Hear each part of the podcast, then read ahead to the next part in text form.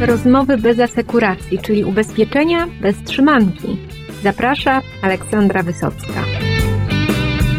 Już 4 miliony Polaków posiada ubezpieczenie zdrowotne lub coś na ten kształt. A pieniądze, które Polacy wydali w ciągu pierwszych dwóch kwartałów właśnie na polisy zdrowotne, to 550 milionów złotych. No i ubezpieczenia zdrowotne to jest temat tego odcinka podcastu ubezpieczeniowego Rozmowy bez asekuracji. Porozmawiamy o wyzwaniach, o potencjale, ale przede wszystkim o technologii, która pozwala z jednej strony skalować, a z drugiej dawać dodatkową wartość ubezpieczycielom, no ale przede wszystkim ubezpieczonym. A moimi gośćmi są Paweł Kuśmierowski, Grzegorz Kozak i Berenika Kuna z Deloitte Digital. Zapraszam. Dobry, porozmawiamy dzisiaj o ubezpieczeniach zdrowotnych. Jak wyglądają i jak mogą wyglądać, jak możemy łączyć publiczną służbę zdrowia z prywatną, no i jaką rolę może tu też odgrywać technologia. No ale może pomówmy, zacznijmy od tego, w jaki sposób można umieścić prywatne ubezpieczenia zdrowotne w systemie. Panie Pawle. Dzień dobry, Paweł Kuśmierowski, Deloitte Digital. Odpowiadam za praktykę konsultingową w obszarze ochrony zdrowia w Deloitte. Dzień dobry Państwu. Jeśli chodzi o ubezpieczenia prywatne, to występują one w różnych formach, w różnych krajach i są kraje, w których są tylko i wyłącznie ubezpieczenia prywatne i system publiczny nie istnieje. Przykładowo w Izraelu czy w Holandii. To jest jedno podejście. Są też kraje, w których ubezpieczenia prywatne stanowią suplement do ubezpieczeń publicznych. I tutaj chociażby wymienię takie kraje jak Kanada, Francja czy Dania. Polega to na tym, że w ramach koszyka mamy ograniczony zakres świadczeń, a wszystko co ponad, na przykład okulistyka, stomatologia, jest niezabezpieczona i należy sobie tutaj takie ubezpieczenie prywatne wykupić bądź kupować usługi indywidualnie. Kolejnym przykładem są ubezpieczenia komplementarne, też, o których dużo też mówiono w Polsce, a nie ma ich wdrożonych jeszcze. Polegają one na tym, że pacjent dostaje te same usługi, które są w koszyku, niemniej dostaje je w innej jakości. Są to bardziej nowoczesne terapie, jest to podejście, które pozwala przykładowo pacjentowi skrócić kolejkę, czas oczekiwania. I tutaj takie rozwiązania szczególnie popularne w innych krajach są to rozwiązania z okresu onkologii. To są bardzo różne, często drogie profilaktyki, które czy firmy, czy też pacjenci indywidualnie sobie wykupują. I takie podejście obserwujemy chociażby w Anglii i Austrii. No rozumiem, że taka współpraca między systemem publicznym a prywatnym może być bardzo korzystna. To niekoniecznie jest rywalizacja o tego pacjenta, ale skracanie kolejek, tak jak pan mówił. I tak naprawdę dzięki temu wszystko może działać lepiej. Jak to państwo widzą? Dzień dobry, z tej strony Weronika Kuna, jestem konsultantem w Digital. Ja może zacznę od tego, że należy pamiętać o tym, że współpraca, partnerstwo prywatno-publiczne w ochronie zdrowia nie jest czymś nowym. Na rynkach europejskich sprawdza się to dotychczas bardzo dobrze, natomiast polska ochrona zdrowia była troszkę sceptyczna, jeżeli chodzi o wprowadzenie takiego rozwiązania.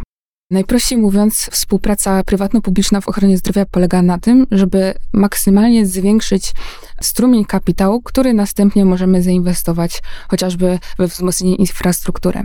Na ogół stosuje się takie podejście, że partner prywatny na rynku pomaga nam, jeżeli chodzi o utrzymanie i rozwój infrastruktury, chociażby przez budowę szpitali czy dostarczanie świadczeń niemedycznych. U nas najczęściej to się kojarzy z outsourcingiem, czyli świadczenia takie jak na przykład zabezpieczanie sterylizacji, apteka, dbanie o zaopatrzenie, czy chociażby koordynacja żywienia szpitalnego. W tym momencie takie partnerstwo umożliwia nam to, że rynek publiczny będzie mógł skupić się na świadczeniu usług stricte medycznych, w związku z czym odciąża to nam system z perspektywy finansowej i jednocześnie zwiększa nam przystępność świadczeń dla pacjenta. No i też myślę, że taka efektywność tego jest ogólnie rzecz biorąc lepsza, jak każdy się zajmuje tym, na czym się zna najlepiej, ale tutaj już padły różne kraje, ale jak mogła Pani Berniko troszkę to usystematyzować, jak ten rynek ubezpieczeń prywatnych wygląda w Polsce, no i szerzej też w Europie, w innych krajach? Rynek prywatnych ubezpieczeń zdrowotnych w Polsce zaczyna się rozwijać. Polacy też nie byli tak bardzo przekonani, natomiast na pewno pandemia też wpłynęła na zachowania pacjentów i na oczekiwania pacjentów w stosunku do ubezpieczeń czy samych świadczeń z ochrony zdrowia. Ja bym chciała też zaznaczyć, że tutaj jest bardzo istotne, z jakim systemem ochrony zdrowia mamy do czynienia. I tak na przykład Niemcy mają możliwość ubezpieczania się publicznie, ponieważ mają kasy chorych. Jest ich aktualnie około 103, ale mają jednocześnie 41 ubezpieczycieli prywatnych, więc ta konkurencja na rynku prywatnym istnieje dosyć spora.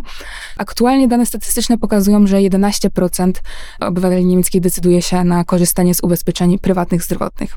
Na przykład mogę powiedzieć jeszcze o Portugalii. Portugalia jest podawana jako jeden z najlepszych systemów ochrony zdrowia w Europie. Natomiast tutaj już koegzystują ze sobą trzy jakby podsystem, można by powiedzieć.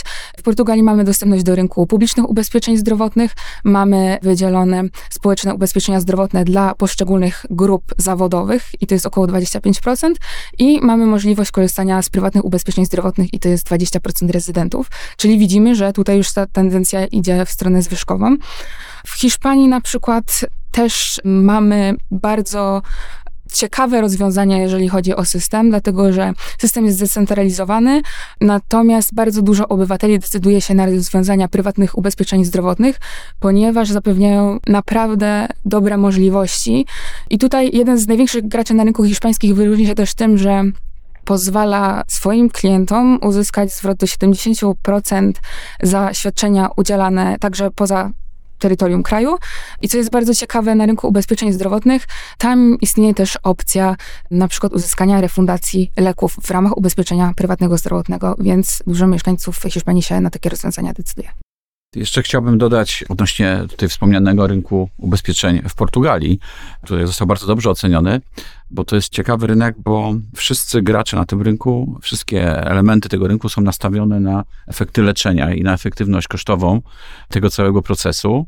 To znaczy, że ubezpieczyciel dobiera sobie na realizację poszczególnych usług firmy medyczne i robi to racjonalnie, bo w zależności od tego, jak wybierze, to oczywiście jest różny koszt realizacji usługi, ale absencja pracownika w pracy wpływa na wynagrodzenie jakby ubezpieczyciela. Więc ubezpieczyciel musi wyleczyć, ale nie przeleczyć, ani nie doleczyć ubezpieczonego, bo inaczej ma z tego konsekwencje ekonomiczne. I pod tym kątem takiej optymalizacji kosztowej i efektów leczenia jest ten cały system skonstruowany. Więc wszyscy są zmotywowani, żeby było dobrze. I to jest bardzo dobra cecha systemu i wiele krajów szuka tej swojej drogi, natomiast ingerencja w system ubezpieczeń jest bardzo dużą ingerencją też polityczną i w wielu krajach to się nie udaje. No to, to na pewno jest duże wyzwanie. No, podoba mi się ten pomysł portugalski. To trochę przypomina, jak to ponoć było w starożytnych Chinach, że lekarz był wynagradzany za zdrowego pacjenta, a nie za chorego. No więc może jest tu się czym inspirować. No ja śledzę wyniki tego rynku zdrowotnego, które publikuje regularnie Polska Izba Ubezpieczeń i widzę, że te strumienie płyną. No ale jak to wy widzicie, jeżeli chodzi o gotowość Polaków do korzystania z prywatnych usług i ubezpieczeń zdrowotnych? Przede wszystkim Polacy chcą mieć możliwość do korzystania z usług i świadczeń medycznych w jak najszybszym czasie. W związku z tym badania pokazują, że jesteśmy skłonni i chcemy korzystać z takich rozwiązań jak prywatne ubezpieczenia zdrowotne.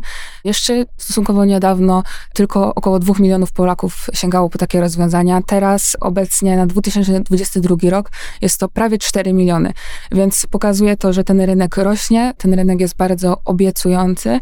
Natomiast musimy też pamiętać o tym, że im więcej klientów będziemy mieli, im więcej pacjentów się pojawi, tym większe są też ich oczekiwania w stosunku do nas jako świadczeniodawców, więc trzeba też pamiętać o tym, żeby rozbudowywać się ze swoją ofertą, chociażby przez wprowadzanie rozwiązań takich ubezpieczenia szpitalne. No, ubezpieczenia szpitalne to długo na to czekaliśmy. No i ja z wielką satysfakcją je zauważyłam, zresztą korzystam, więc uważam, że to jest wielka szansa, żeby odciążyć publiczną służbę zdrowia, jednocześnie dać szybki profesjonalny serwis medyczny. Jak wy je widzicie? Jakby tak podsumować, jakie są główne korzyści związane z ubezpieczeniami szpitalnymi, jak to działa w Polsce? Grzegorz Kozak, odpowiadam za obszar digital i transformacji cyfrowe. Przede wszystkim należy powiedzieć i podkreślić, że ubezpieczenia szpitalne to jest stosunkowo nowe rozwiązanie na rynku. które przede wszystkim zapewnia pacjentom specjalistyczny zakres lecznictwa. Mam tutaj na myśli zarówno diagnostykę, jak i planowane zabiegi, zabiegi pilne, rehabilitację, jak i również pomoc w przypadkach nagłych i opiekę przede wszystkim po okresie hospitalizacji. To, co też jest istotne i wyróżnia ten produkt, to to, że pacjenci mają dostęp do koordynatora opieki szpitalnej, który koordynuje tak naprawdę cały proces diagnostyczno-terapeutyczny.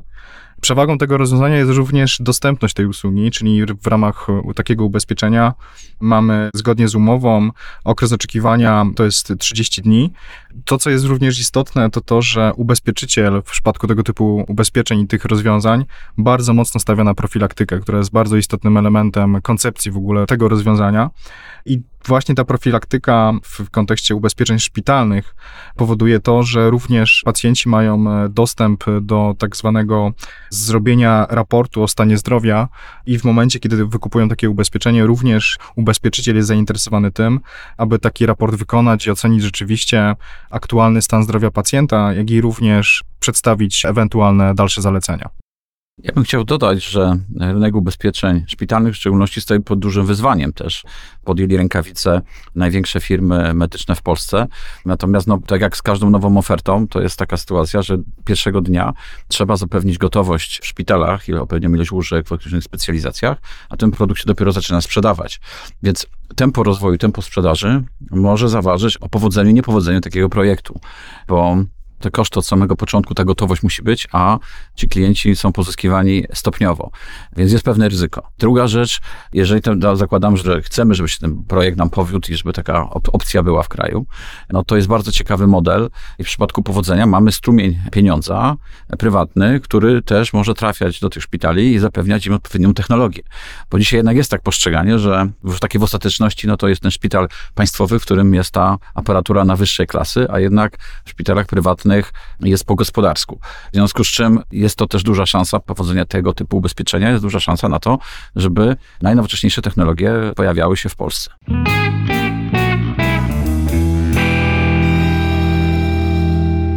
jak ja obserwuję tą sieć prywatnych szpitali, one się naprawdę specjalizują. Mamy tam i takie do jakichś urazów, i mamy okulistyczne, mamy kardiologiczne. No, ale tu barierą, tak jak pan powiedział, są te najdroższe technologie, te już wielomilionowe.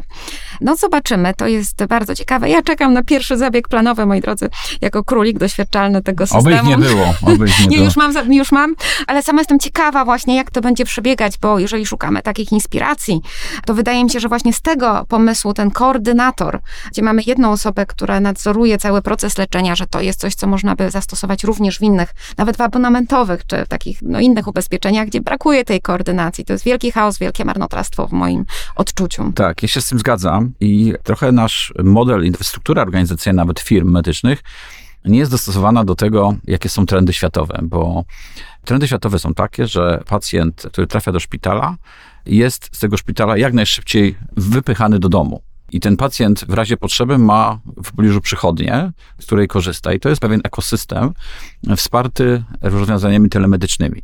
W sytuacji, kiedy szpital jest niezależnie, przychodnie są niezależnie, to nie ma tej synergii i też jeżeli ta telemedycyna jest nierozwinięta, a jest nierozwinięta u nas, to opieka zdalna, no to to jest dosyć duże wyzwanie takie systemowe i też organizacyjne dla, dla tych firm, żeby działać efektywnie.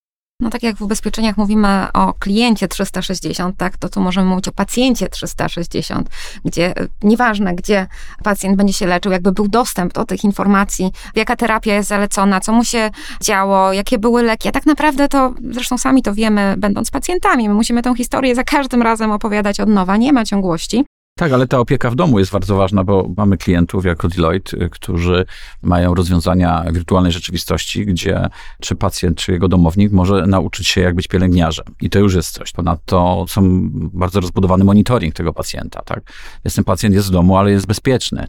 To jest bardzo ważne, bo wtedy te zasoby szpitalne e, mogą być dzielone, udostępnione większej ilości pacjentów.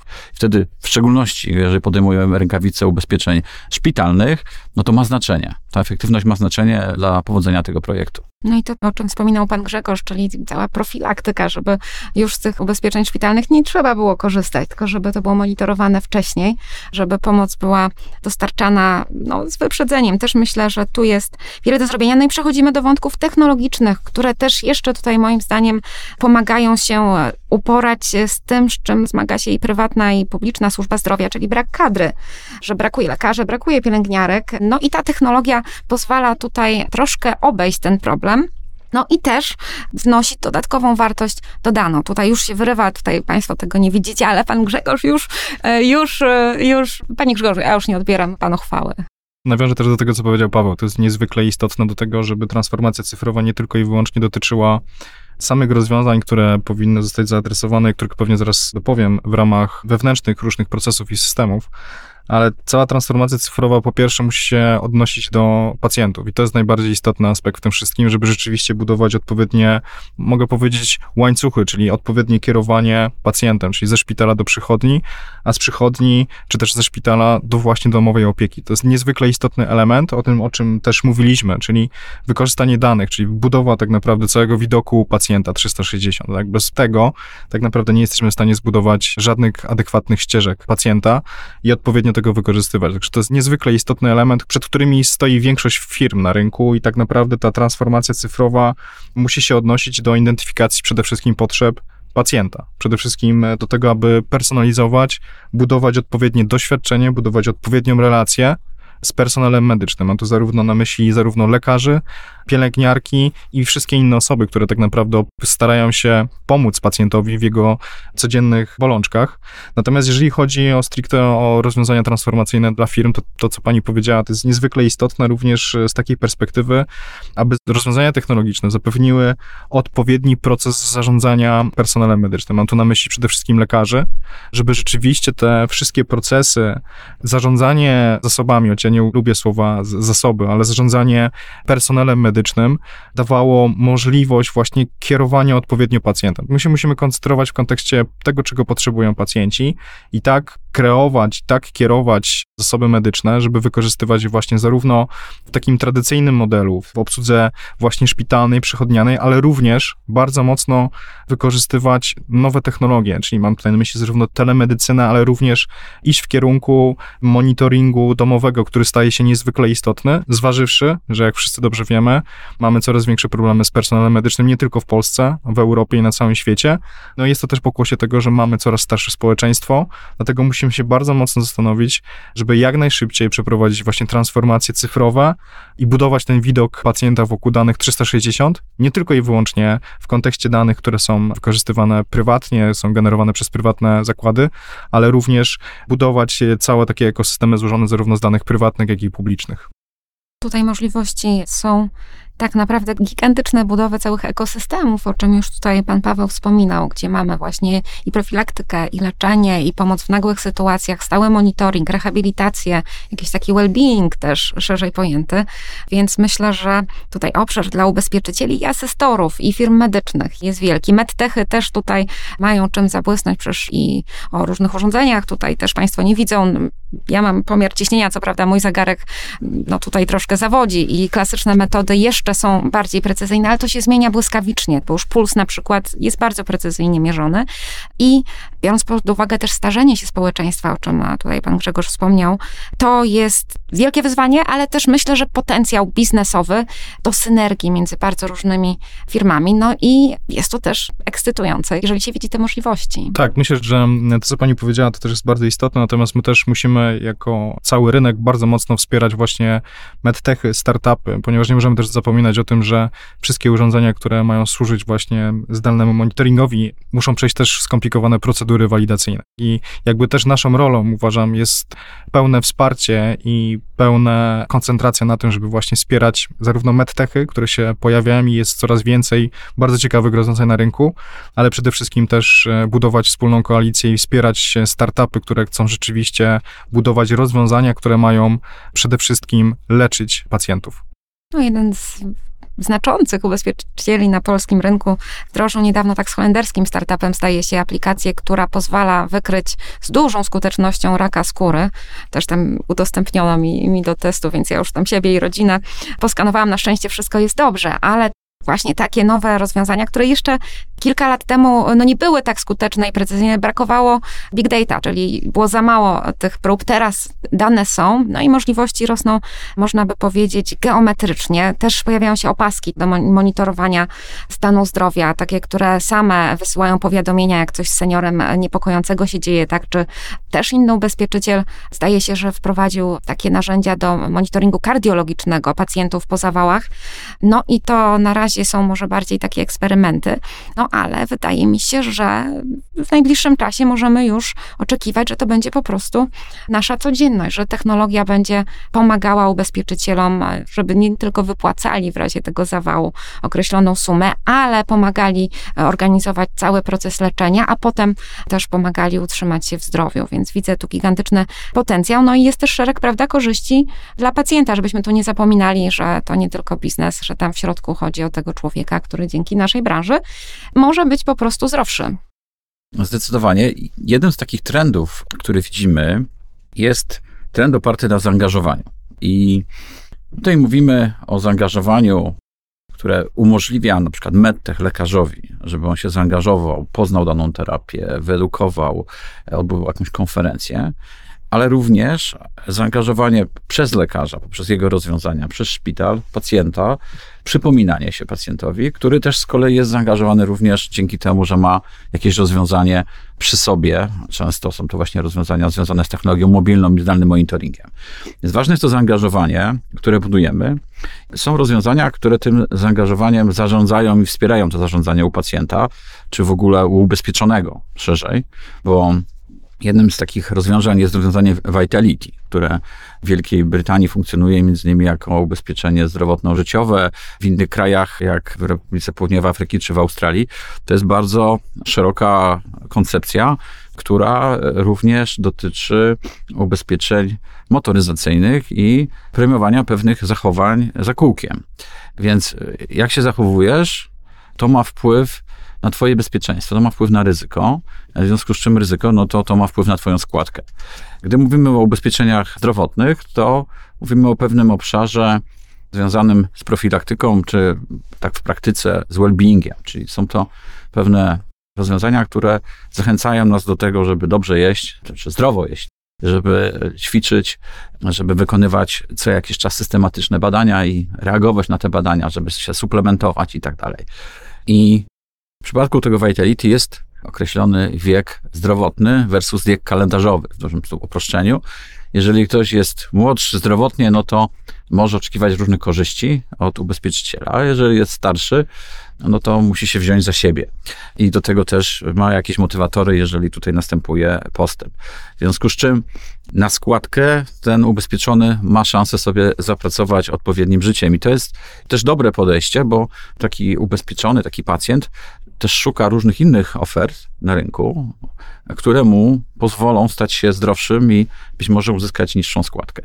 Więc mówimy o budowie pewnych takich kompleksowych rozwiązań, które właśnie wpływają na wszystkich uczestników, pacjenta, lekarza też w szczególności, aby wszyscy grali do tej samej bramki.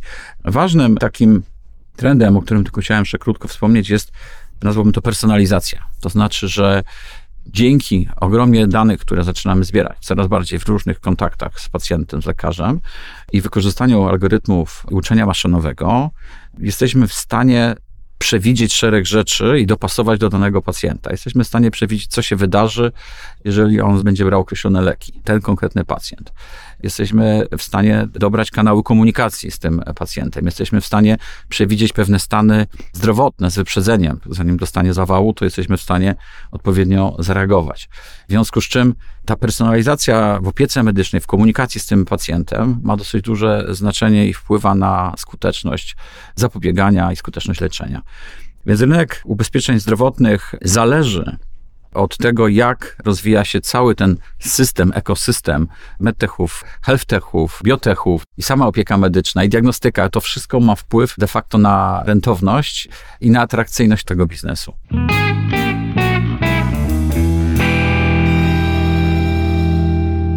No z Vitality to śmieszna historia była, bo jeden z polskich nawet ubezpieczycieli, który tam w grupie gdzieś ma prawo do Tak testowania, to sobie zdaje się to przyłączył do polisy NNW, bo też ubezpieczyciele nie mają prawa sprzedawać tego typu rozwiązań. Też to jest kolejne wyzwanie.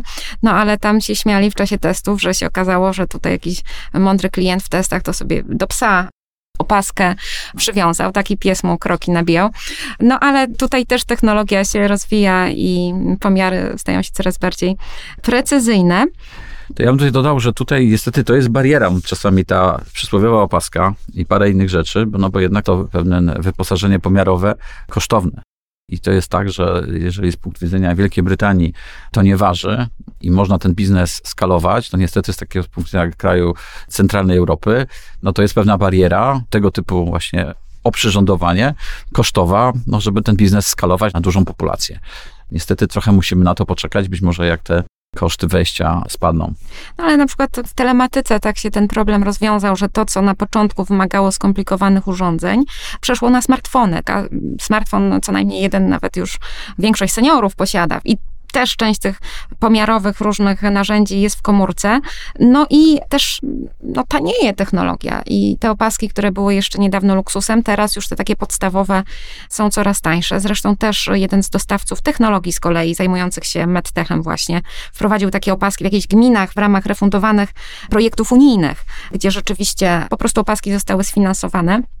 No i wydaje mi się to bardzo rozwojowe. Ja też się uważnie przyglądam na przykład zastosowaniu badań genetycznych do well-beingu, już nie tylko do przewidywania nowotworów czy innych chorób dziedzicznych, bo to jest osobny temat też trudny dla ubezpieczeń, bo no, z wielu przyczyn no, nie, nie mają ubezpieczyciele prawa się posługiwać nawet takimi danymi. No ale w Austrii, i zdaje się nie tylko w Austrii, tylko właśnie tam na południu, już wykorzystują ubezpieczyciele jako taki dodatek dla ubezpieczeń zdrowotnych, że można sobie wykonać analizę genomu pod kątem metabolizmu, właśnie sportów. Jest cała aplikacja, która właśnie sugeruje, co tam jeść, czego nie jeść. To dotyczy właśnie takich osobistych preferencji, znaczy preferencji, nawet nie tyle preferencji, co predyspozycji, już bardzo takich, no ta personalizacja szła bardziej niż genom. Ciężko ją tutaj sobie wyobrazić. Na tym polega to podejście cyfrowych bliźniaków, które zostało przeniesione z branży kosmicznej do branży zdrowotnej że można w oparciu o szereg danych, między innymi genetyczne,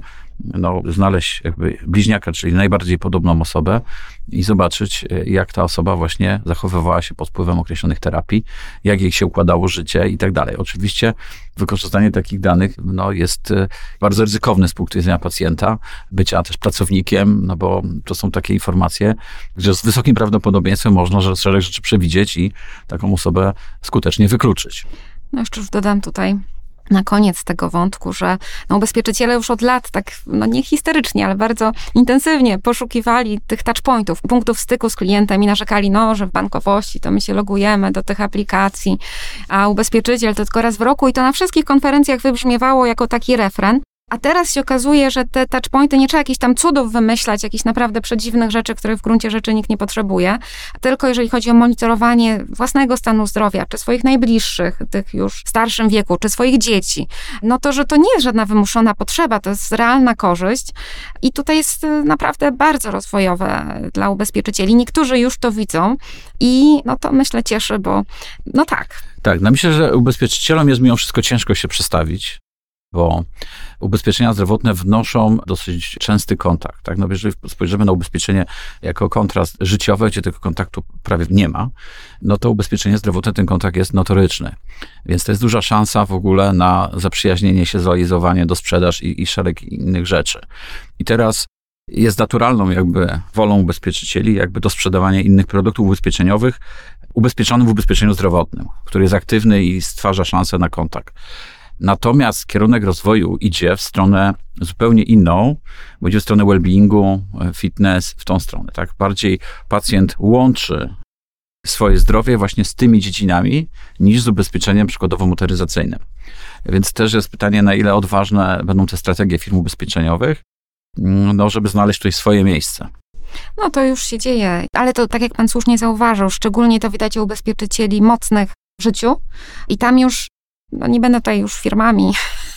Już tak się staram nie wymienić żadnej nazwy firmy, proszę Państwa, no ale jak znacie rynek, to i tak wiecie, o kim mowa, że no, są takie firmy, które się w profilaktyce onkologicznej i to jest nie tylko przekaz marketingowy, ale też zaangażowanie w akcje, ale też produkty, które rzeczywiście mają te komponenty pomagające we wczesnej diagnostyce nawet we wsparciu psychologicznym w razie diagnozy dla siebie czy bliskiej osoby. I widać, że ten zakres usług, jakaś druga opinia medyczna, nawet międzynarodowa, też z wykorzystaniem telemedycyny, jakieś konsylia profesorskie i to dzięki technologii właśnie staje się już możliwe, dostępne i nie takie wcale bardzo drogie, co myślę, że tu wszystkich ucieszy w dobie, jak wszystko jest prawdę mówiąc, bardzo drogie. Więc możliwości są. Ubezpieczyciele już to robią też z pomocą swoich międzynarodowych grup, prawda? Bo tutaj my nie jesteśmy jakąś wyspą. Już nie wspominam o kolorze wyspy, ale no, żyjemy w takim też światowym ekosystemie, gdzie no, pandemia, myślę, pokazała, jak zdrowie jest bardzo ważne. Nasze, naszych bliskich. No i się tu okazuje, że technologia jest sprzymierzeńcem. Dobrze, ja tutaj mam jeszcze na liście ważnych zagadnień, o których nie mogę zapomnieć Państwu powiedzieć. Model 4P i tak cały czas myślę, co to jest. Znaczy ja myślę, że o tym już bardzo dużo zostało tutaj wspomniane. Czyli model 4P, czyli to jest to, co, o czym też mówił Paweł i o czym mówiła pani, tak? Czyli przede wszystkim personalizacja, czyli personalizacja usług medycznych, ale co to jest istotne? Personalizacja usług medycznych to jest tylko i wyłącznie jeden z elementów, czyli to w jaki sposób te usługi zostaną zaoferowane pacjentowi. Natomiast my też musimy pamiętać o tym, że na samym końcu musimy też wiedzieć, czy rzeczywiście w ogóle personalizacja usług medycznych wpływa w ogóle efektywnie na procesy leczenia. I to jest też jedno z wyzwań, które musimy zaadresować i musimy wiedzieć rzeczywiście, czy rozwiązania technologiczne właśnie w kontekście personalizacji usług dla różnych jednostek chorobowych przynoszą rzeczywiście wymierny efekt. Kolejnym elementem całej układanki 4P to profilaktyka, o której mówimy, czyli zarówno well-being, wykorzystanie różnych narzędzi do monitorowania, do zachęcania pacjentów. Profilaktyka nie tylko i wyłącznie wpływa bardzo efektywnie na to, w jaki sposób pacjent się zachowuje, co ten pacjent robi, ale to też jest również bardzo istotny element w całej układance dla ubezpieczycieli, czyli poprzez to, że pacjent jest zaopiekowany, jest aktywny, ma odpowiednią dietę. Także to też jest jakby element związany z dywersyfikacją ewentualnych kosztów ponoszonych za różnego rodzaju świadczenia, czy też za po prostu ewentualne odszkodowania, którymi są obarczeni po prostu ubezpieczyciele. Także ten celemu element związany z profilaktyką jest również niezwykle istotny. Kolejny element to w ogóle partycypacja pacjenta w procesie leczenia. Niezwykle istotny element, który też jest powiązany z tym, że mamy coraz mniej personelu, czyli my musimy coraz bardziej efektywnie zachęcać naszych pacjentów do tego, żeby oni również, nie tylko i wyłącznie poprzez profilaktykę, czyli nie tylko i wyłącznie poprzez to, że chcemy, żeby się zachowywali zdrowo, zdrowo jedli, byli aktywni i tak dalej, i tak dalej, ale również w momencie, kiedy rzeczywiście mamy osoby, które chorują, żeby rzeczywiście również tutaj działać i w tym elemencie starać się jakby jak najlepiej tego pacjenta edukować w momencie, kiedy on jest chory i rzeczywiście, żeby on wykazywał swoją partycypację i żeby nie tylko i wyłącznie to lekarz był obarczony tym, że ma tego pacjenta leczyć, ale rzeczywiście tego pacjenta aktywnie zachęcać do tego, żeby on chciał że tak naprawdę wyjść z tego swojego stanu chorobowego. No i ostatni z tych elementów, który jest, jest predykcja, czyli to, co też Paweł mówił. My musimy wiedzieć na podstawie danych, bez danych nie jesteśmy w stanie wiedzieć, w jaki sposób rzeczywiście tego pacjenta w przyszłości leczyć, co go może spotkać, na jakie choroby może zachorować. I ta predykcja przewidywania tego, jaką mamy w ogóle grupę pacjentów, jakie jednostki chorobowe, jakich odpowiednio segmentować, tak żeby rzeczywiście przewidywać skutki nie za rok, tylko w dłuższej perspektywie i tak budować usługi w ogóle medyczne, usługi, które oferują ubezpieczyciele w taki sposób, żeby rzeczywiście to były usługi dostosowane do tego, żeby ten cały model 4P, czyli odnoszący się zarówno właśnie do personalizacji usług medycznych, profilaktyki, jak i również partycypacji na samym końcu predykcji, żeby rzeczywiście on odpowiednio działał w tym całym takim miksie i w całym ekosystemie zarówno prywatnym, prywatnych, jak i również publicznych ubezpieczeń zdrowotnych.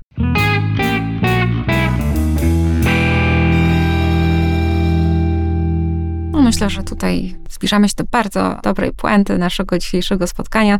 Życzymy Państwu, tak, wiecie nad czym pracować, 4P w Waszych ofertach. No i widać, że to jest kolejny obszar ubezpieczeń, gdzie no, analityka danych może zrobić bardzo wiele. Chciałbym jeszcze dodać jedną rzecz, bo właśnie niedawno zrobiliśmy tutaj jako zespół badanie wśród pacjentów w 11 krajach. I Polacy w szczególności są bardzo otwarci na rozwiązania cyfrowe, zarówno jakby jeśli chodzi o opiekę zdrowotną, jak i o well-being. I to dotyczy różnych grup wiekowych w różnym kontekście. I to jest pewien obszar, moim zdaniem, wciąż jeszcze nie do końca dostrzeżony przez ubezpieczycieli. Bo mamy pewną grupę, których nazwaliśmy pacjentami digitalowymi. Są to ludzie, którzy troszczą się o swoje zdrowie w ogóle zasady. Robią to efektywnie kosztowo i bardzo chętnie dokupują różne produkty związane ze zdrowiem. Jest to bardzo dobry interes. I ta grupa też, jeszcze to jest taki temat, jeśli chodzi o określone problemy terapeutyczne, częściej może niż inni ma też problemy z zdrowiem takim psychicznym, które z kolei pokazuje praktyka też nastawienia tychże pacjentów w Polsce, może być zaspokajane i realizowane w sposób w pełni cyfrowy. W związku z czym mówię, są pacjenci, którzy są otwarci w ogóle na rozwiązania cyfrowe, są to atrakcyjni konsumenci, a na przykład zdrowie właśnie to psychiczne w szczególności. Więc jest to bardzo ciekawa grupa. Druga grupa, o której chciałem powiedzieć, to jest grupa osób mniej cyfrowych, ale to są ludzie starsi z chorobami przewlekłymi, którzy no mają istotny wpływ na budżet systemu. I nasze badanie pokazało, że ci ludzie są bardzo otwarci na tego typu rozwiązania. Nie wiedzą, że one takie istnieją. Jeżeli by takie były przy jakoś w miarę dostępności, to by z tego rozwiązań skorzystali ze względu na troskę o swoje zdrowie. Więc potencjał jest i tu też jest potencjał właśnie na jakieś różnego rodzaju ofertę ubezpieczeniową. I mówię w szczególności w Polsce, bo Polacy jakby w tych kategoriach nastawienia na cyfrowe rozwiązania są bardziej otwarci.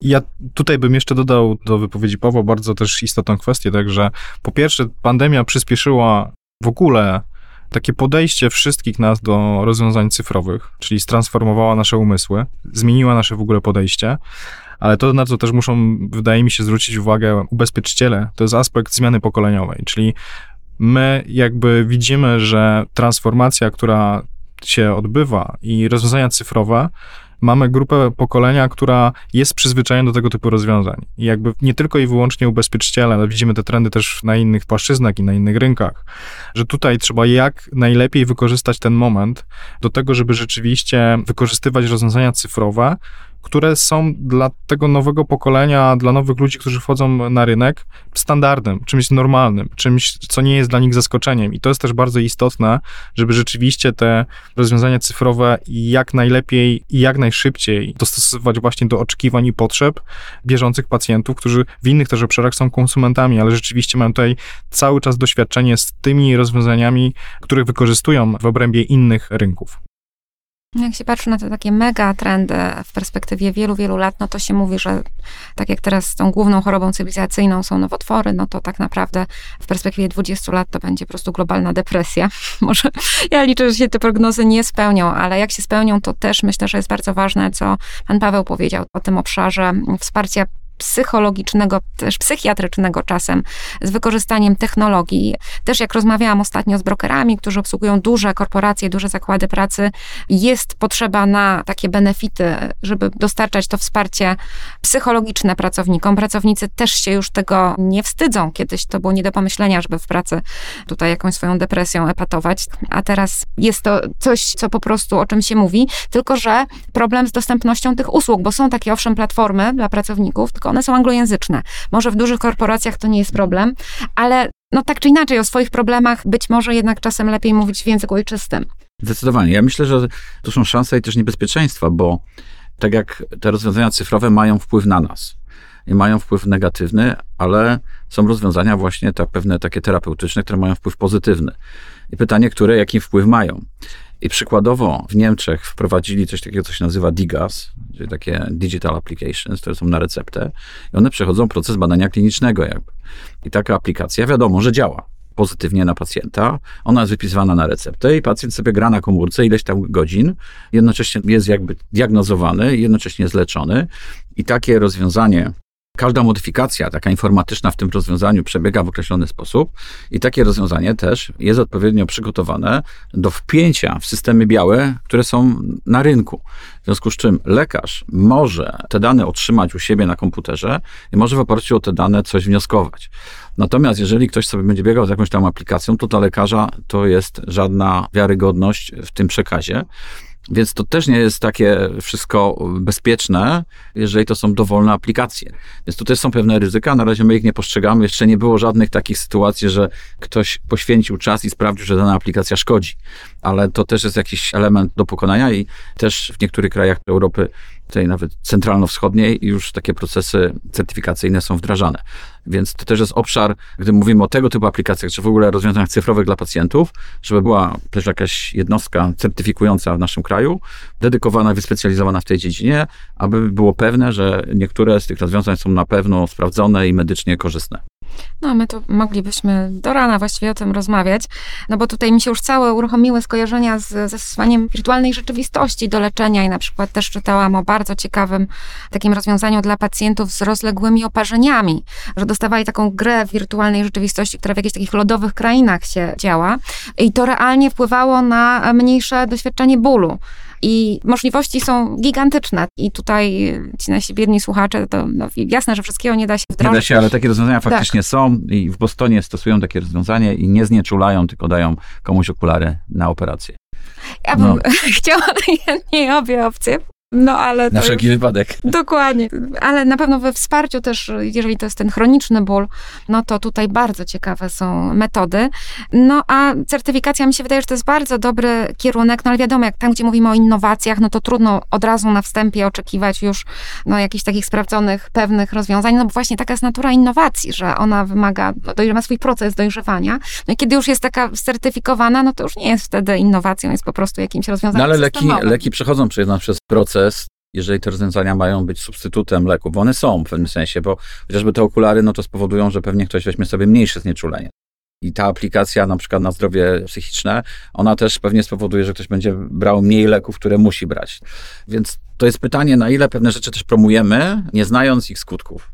Tutaj znowu jest wielka filozoficzna dyskusja, którą i chyba dzisiaj nie podejmiemy, bo Państwo już pewnie chcą wdrażać te innowacje, które już tutaj Wam zaprezentowaliśmy. Zresztą wiemy, że też to robicie. No ale to, o czym też Pan mówił, to ryzyko, wspominaliśmy o tej aplikacji do raka skóry, wykrywania. No i w tych wczesnych etapach był właśnie ten problem, że wykrywała tam, gdzie go nie było i był wielki stres, albo co gorsza, nie wykrywała tam, gdzie był. I dopiero te wielkie wolumeny danych pozwoliły już ze znacznym prawdopodobieństwem to wykryć i dodatkowo jeszcze wprowadzono jednak żywego człowieka, który te wskazane przez sztuczną inteligencję jako takie niepewne obrazy, że jednak fizyczni lekarze to oglądają. I dopiero połączenie, znowu takie digital tutaj mamy takiego białkowego doktora z sztuczną inteligencją pozwoliło stworzyć aplikację, która teraz może być skalowalna. Więc rzeczywiście myślę, że i ta certyfikacja, czy po prostu no, badania kliniczne zastosowane również do innowacji medycznych, to jest jak najbardziej konieczność, bo przecież nie chodzi o to, żeby szkodzić, tylko o to, żeby pomagać, więc ostrożnie, no ale nie aż tak ostrożnie, żeby nic nie robić, tak? Więc działajmy, ale rozważnie. Myślę, że to jest dobry wniosek o innowacjach Proszę Państwa, dziękuję. Mam nadzieję, że jesteście zainspirowani i do usłyszenia w kolejnym odcinku podcastu.